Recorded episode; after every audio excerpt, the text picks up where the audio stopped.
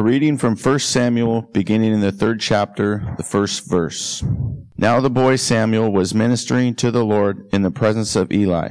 And the word of the Lord was rare in those days. There was no frequent vision. At that time, Eli, whose eyesight had begun to grow dim so that he could not see, was laying down in his own place. The Lamb of God had not yet gone out, and Samuel was lying down in the temple of the Lord where the ark of God was. Then the Lord called Samuel and said, Here I am, and ran to Eli and said, Here I am, for you called me. But he said, I did not call. Lie down again. So he went and lay down. And the Lord called again Samuel. And Samuel rose and went to Eli and said, Here I am, for you called me. But he said, I did not call. My son, lie down again. Now Samuel did not know the Lord, and the word of the Lord had not yet been revealed to him. And the Lord called Samuel again the third time, and he arose and went to Eli and said, Here I am, for you called me. Then Eli perceived the Lord was calling the boy. Therefore Eli said to Samuel, Go lie down, and if he calls you, you shall say, Speak, Lord, for your servant hears. So Samuel went and lay down in his place. And the Lord came and stood, calling at other times, Samuel, Samuel. And Samuel said, Speak, for your servant hears. Then the Lord said to Samuel, Behold, I am about to do a thing in Israel at which the two ears of everyone who hears it will tingle. On that day I will fulfill against Eli all that I have spoken concerning his house from beginning to end. And I declare to him that I am about to punish his house forever for the inequity that he knew, because his sons were blaspheming God, and he did not restrain them. Therefore, I swear to the house of Eli that the iniquity of Eli's house shall not be atoned for by sacrifice or offering forever. Samuel lay until morning. Then he opened the doors of the house of the Lord, and Samuel was afraid to tell the vision to Eli. But Eli called Samuel and said, Samuel, my son. And he said, Here I am. And Eli said, What was it that he told you? Do not hide it from me. May God do so to you, and more also if you hide anything from me of all that he told you. So Samuel told him everything and hid nothing from him. And he said, It is the Lord.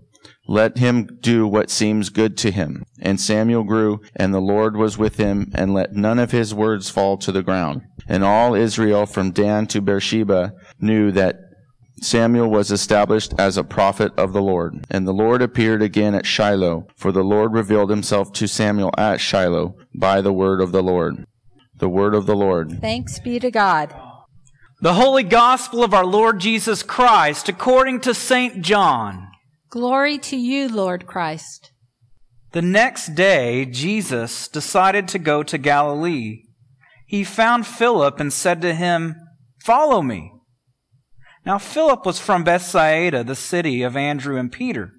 So Philip found Nathanael and said to him, We have found him of whom Moses in the law and also the prophets wrote, Jesus of Nazareth, the son of Joseph. Nathanael said to him, can anything good come out of Nazareth? Philip said to him, Come and see.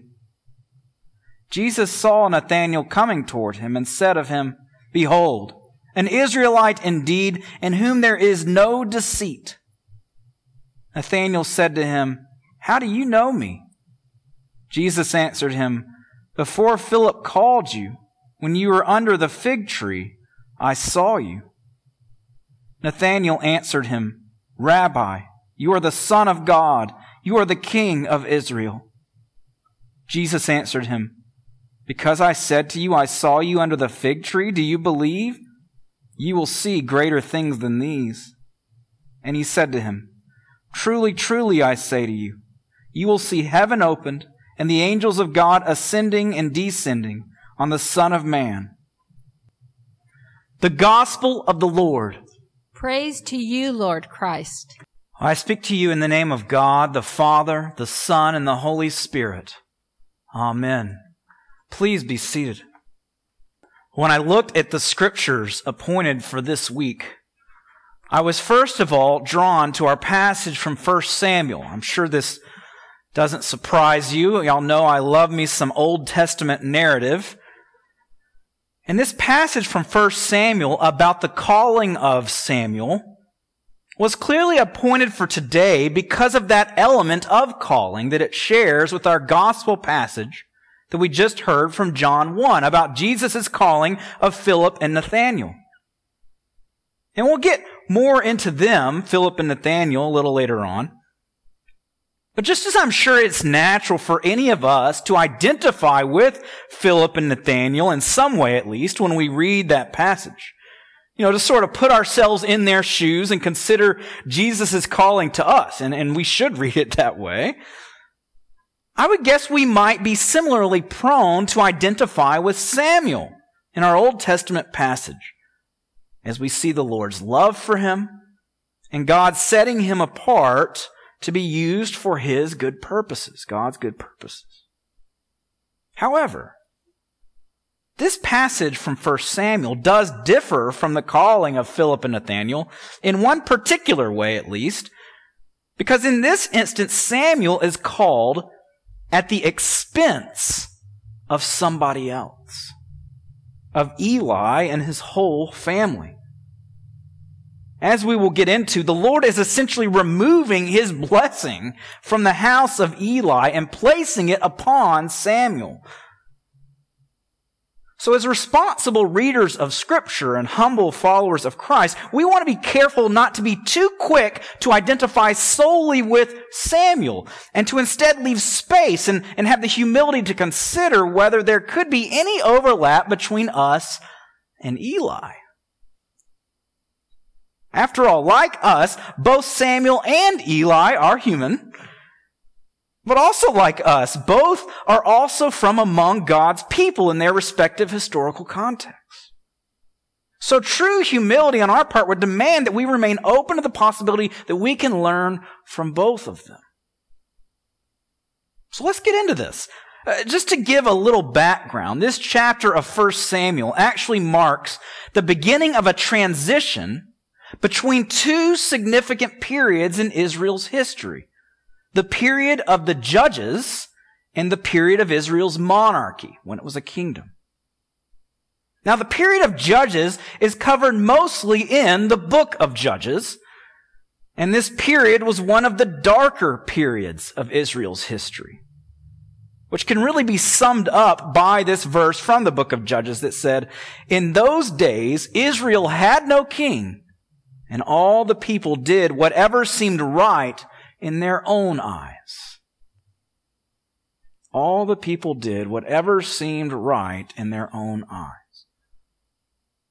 So God's people during that period of, of Israel's history would disregard God's law and then rebel into wickedness.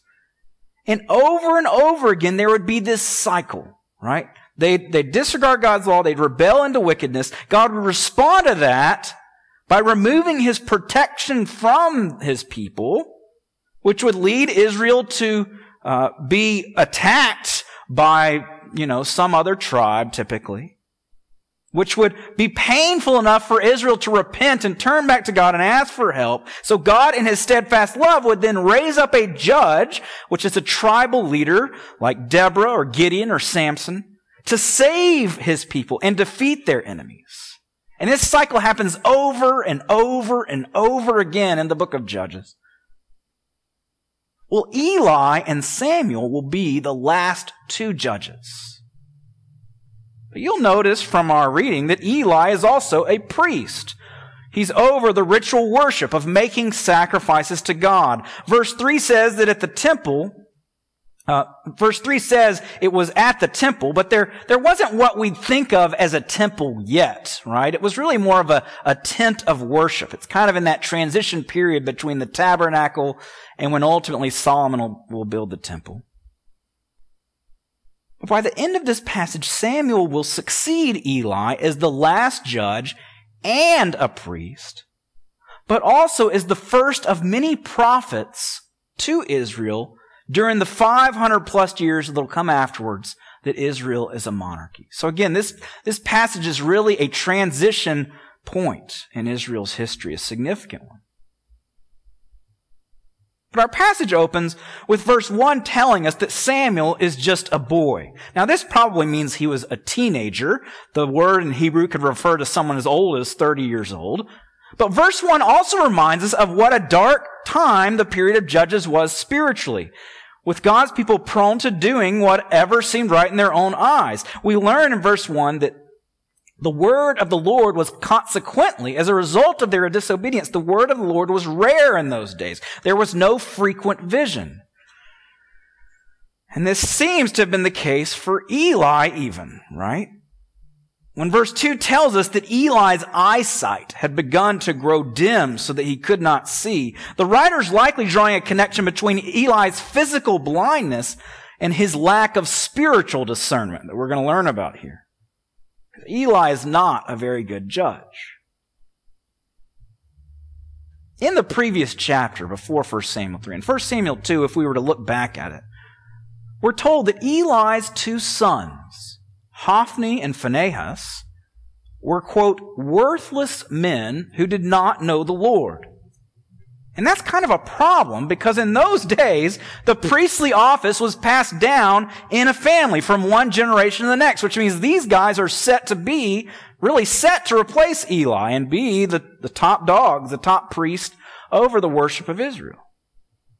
Well, priests, uh, Eli's sons abused their position as priests. You know, before this, before what happens here, they're, they're kind of priests under Eli's authority, and they abused their position as priests. First, priests were supposed to live off of a portion of the sacrifice people offered.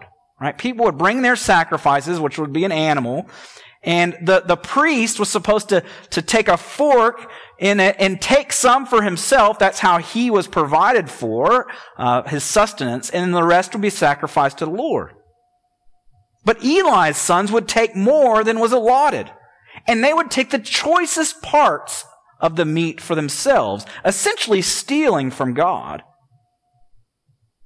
But in addition to that, Eli's sons also abused their power by laying with the women who served at the entrance of the tent. So back to our passage in chapter 3, the writer wants us to see Eli's sons in contrast to Samuel, right? Samuel had been a sort of surrogate son of Eli's ever since Samuel's mother had dedicated him to serve the Lord. So while Eli's sons are sleeping with the temple virgins, verse 3 of our chapter describes Samuel sleeping where? Next to the ark of God. We're, we're supposed to see that contrast. Now the heart of this passage, or at least the most memorable part to most people, is the back and forth that takes place in the middle, beginning at verse 4, where God calls to Samuel, but Samuel doesn't really know the voice of the Lord, so he thinks it's Eli calling, and it takes four tries, and Eli advising Samuel to, before Samuel figures out that this voice is the Lord's. So that's kind of what's most memorable about this passage. And yet I'm more interested in these circumstances around God calling Samuel and removing his blessing from Eli's house. Moving down to verse 10, that's what God explains to Samuel on the fourth try when he's finally, okay, I'm, God's standing before me. God tells Samuel that he plans to fulfill on that day, I will fulfill against Eli all that I've spoken concerning his house from beginning to end. Back in chapter 2, God had told Eli himself of his plans to, to punish Eli and his household forever for the iniquity that, that Eli knew and for not restraining them. Eli had rebuked his sons for their fornication, but he didn't inhibit them from continuing to steal the Lord's sacrifices. Eli enforced no consequence. Why? Well, the reason he didn't have any, enforce any consequence on his sons is because of his idolatry of his sons. Let me say, wait a second, idolatry? These are his kids. But we're guilty of idolatry, not just when we love the wrong things, but when we love the right things too much, when we love them more than we love God. And that's precisely what God says Eli has done. He's honored his sons more than he's honored God. And so as a result of this lack of accountability to God, and I'm not even talking about his son's lack of accountability. I'm talking about Eli's lack of accountability, his idolatry of his sons. Because of this, God decides to abandon his promise to use Eli's household for his purposes and chooses to appoint Samuel instead. So what are we to make of this? Well, the warning here is that if we partition off any part of our lives to not be accountable to God for how we conduct ourselves, if we take his name in vain and use it for evil, we should expect this to hinder our usefulness to him and his kingdom. But we should also know that it will cause great damage to us and to others, just as Eli and his son's conduct did. Therefore, this story of Eli and his sons should spur all of us to be vigilant in making the whole of our lives accountable to God trying to root out any blind spots on that we may have. So for the rest of my time today, I want to talk about how we can remain accountable to God, particularly in our commitment to the truth. How can we remain accountable to seeking the truth?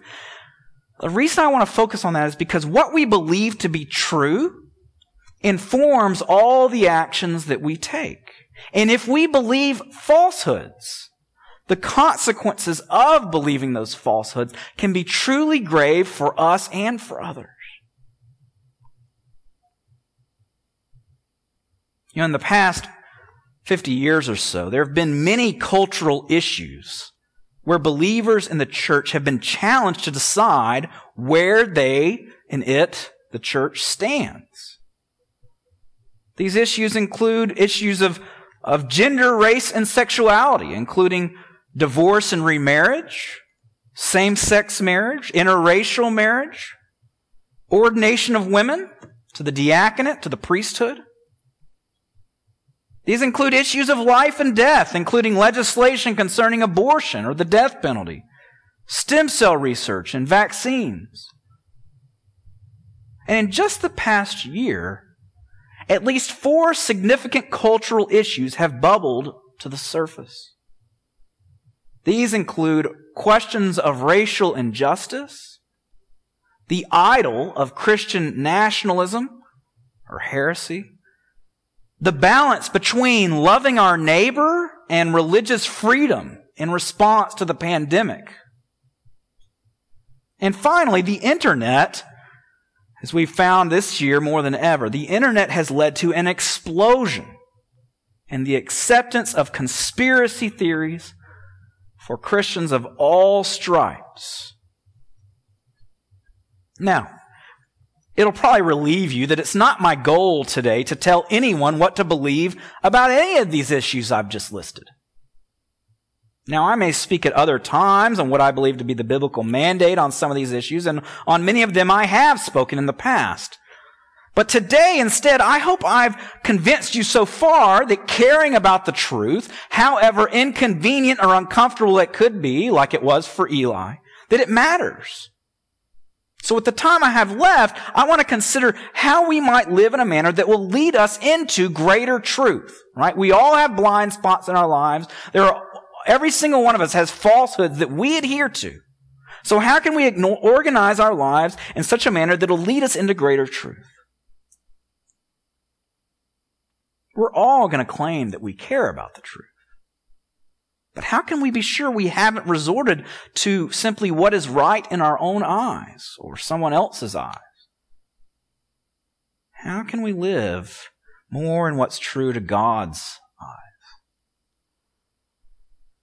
Now, just to share a little bit about myself, I mean, discerning truth from falsehood, I guess it is kind of a particular passion of mine.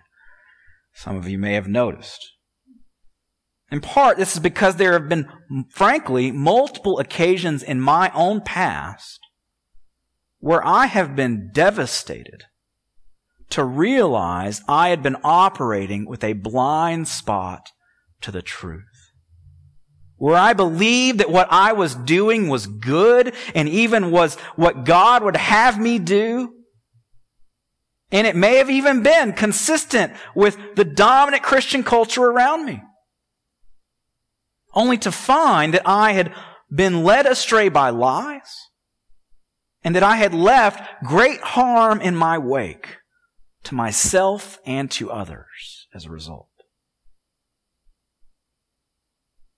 Some of these lies may have come from being raised in a culture of law and order Christianity, like I talked about last week. External behaving in a moral fashion externally without being concerned about the inner heart. I've also had powerful people in my life play the God card on me, claiming things were God's will that I later realized were quite at odds with Christ's character. And I found myself vulnerable, frankly, to some conspiracy theories at times in my life. Now, I have confessed and been forgiven for all these things that I've recognized, and I've made amends where appropriate. But I never, I never want to cease to assume that I may hold to some falsehoods that I am blind to I never want to cease to seek to, to understand what those could be and to root them out. Because I've lived the other way. So, how can we do this? How can we construct our lives in this way and not presume to be infallible or certain about everything? There's a real idol of certainty in the church today. We all have to know everything exactly, like there's no mystery left. How can we live instead in a manner that will lead us into greater truth and build in checks and balances against the possibility of calling evil good and calling good evil? Well, to understand how, I want to briefly turn to our gospel passage and consider how Nathanael in particular was in a position to receive an epiphany of the truth. In his case, the ultimate epiphany that Jesus is the Christ. Though it wouldn't be his last epiphany, I guarantee you that. Now, ironically, I have to confess, ironically, this is a passage that I believe now that I've interpreted wrongly in the past in a sermon I preached, which one of our postulants recently helped me to see. For more on that, you'll have to read my footnotes. This passage on John records Jesus' calling of his fourth and fifth disciples. The day before, Jesus had called the first three, John, Andrew, and Simon Peter. And then our passage opens saying the next day, Jesus decided to go to Galilee, and he found Philip and said to him, Follow me. That was easy enough. Then in verse 45, Philip after having followed Jesus, Philip finds Nathanael and says to him, We have found him of whom Moses in the law and also the prophets wrote, Jesus of Nazareth, the son of Joseph. Philip's appeal to Nathanael is on the basis of the Hebrew scriptures, notice, our Old Testament, which indicates that prior to this epiphany, to this revelation that Jesus is the Messiah, both Philip and Nathanael had both been seeking the truth and opening themselves to God's revelation through the scriptures. Right? Or else he wouldn't have appealed to that common commonality they had. Well, this explains verse 46 where Nathanael retorts, Can anything good come out of Nazareth?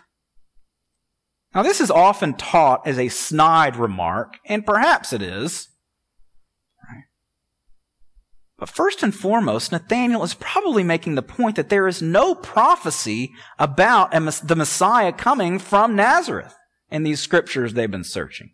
Bethlehem, yes, there's a prophecy about that, but not Nazareth. Of course, we know Jesus was born in Bethlehem and just grew up in Nazareth. They don't know that. So Philip says to him, Come and see.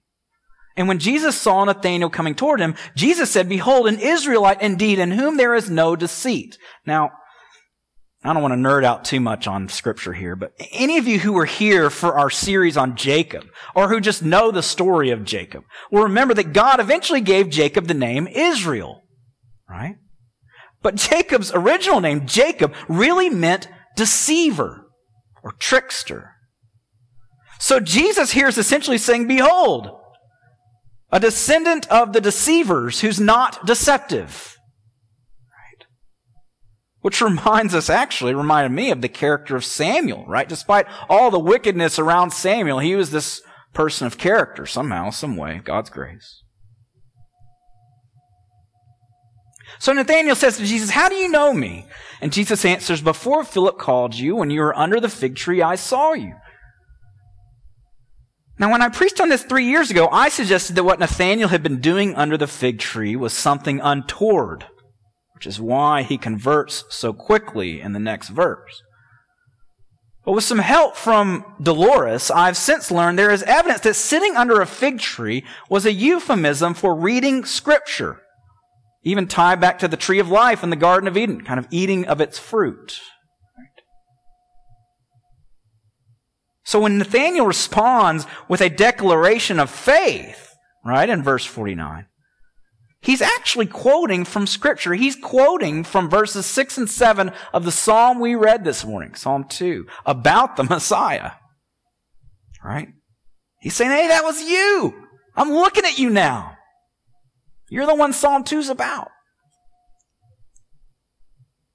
And then Jesus finishes the passage by drawing on another Jacob reference that we don't need to get into today. But what puts Nathanael in a position to receive this epiphany of the truth? Well, first, Nathanael is not operating as if he's got everything figured out, as if he knows it all, right? No, Nathanael is seeking, he has some humility, right? We might say. He's seeking revelation in the scriptures. As I alluded to earlier, one of the issues plaguing much of the church today is the idol of certainty. Right? Christians have been given the impression, frankly, that they have to know it all. That somehow there's salvation in that, I guess. I don't know. And so mystery has been stripped from God, and this has taught Christians to approach cultural issues with a level of certainty that frankly often verges on arrogance. Right? And again, I have compassion toward it because there are whole church traditions that are teaching Christians to kind of behave this way. But what do you imagine would be the fruit if Christians rejected the idol of certainty about everything and instead sought to cultivate the virtue of curiosity? Curiosity about the truth, about themselves, about their fellow man. I bet the fruit would be better. I bet God could defend the truth plenty. So that's number one. But, but by reading the scripture, number two, Nathanael puts himself in a good position to receive God's further revelation. This is not dissimilar in kind of a fun way to how Samuel was in a good position to receive a vision from God. Why? Because he's taking a nap next to the ark, right? Well, again, to contrast this to today, the average Christian in America spends one to two hours a week under the teaching of the church, but multiple hours every day being discipled by cable news television and social media. Some reports are that some Christians watch as much as 13 hours of cable news television a day. God help us. I don't know if, am I even awake for 13 hours a day? Just have it on, though, I guess. I don't know. I don't know. I'm not judging. I'm just saying, God help us, right? The reason that's a problem is because cable news television doesn't profit off of the truth. I don't care what side of the aisle or whatever your channel's on. It doesn't profit off the truth. It profits off of provoking fear, hatred, and anxiety. And you know what does that? Half truths and untruths, falsehoods. And then social media, it's just becoming increasingly difficult to discern truth from falsehood through those mediums.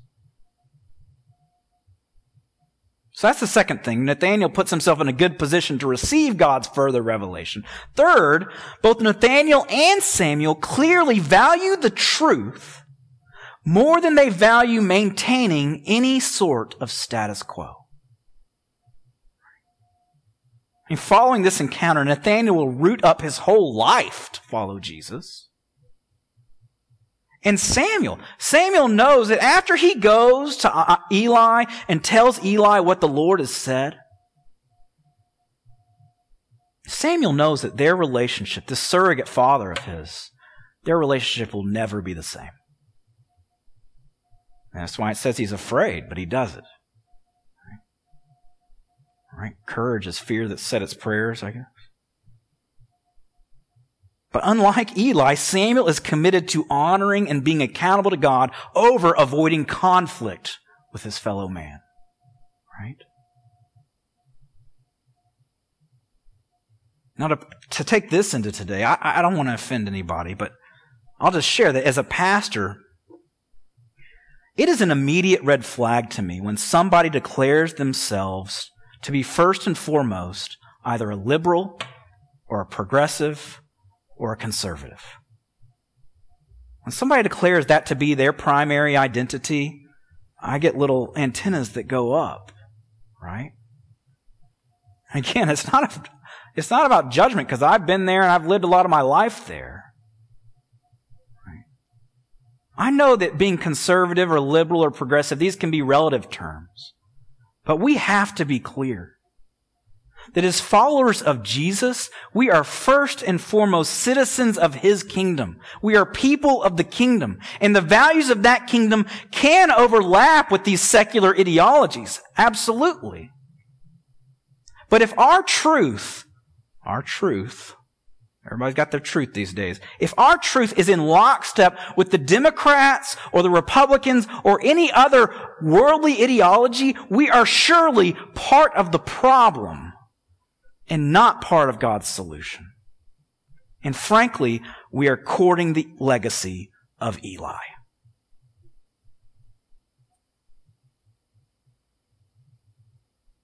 Let us be people of the kingdom which is not of this world, as Jesus said. So Nathanael and Samuel value the truth more than the status quo of this world. Finally, what is obvious about Nathanael and Philip is that they're in relationship with each other. They're friends, right? But more particularly, they are friends seeking to discern truth together and not on their own, right?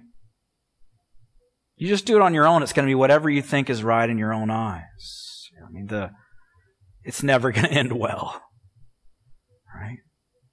So they aren't seeking to discern truth on their own. They clearly have been seeking it together, right? Which is a, an enormously important safeguard. Because all of us are going to be susceptible to being blinded, frankly, by the lenses of our own woundedness. And so discerning truth not on our own, but in godly community is indispensable if we want to be people of the truth.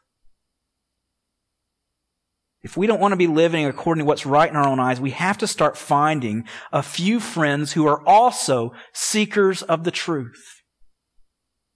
And not ideologues with whom we can I'm talking about people with whom we can not only dialogue and exchange ideas, but who will give us feedback that we will actually take seriously and listen to, that who will tell us when, when we're off.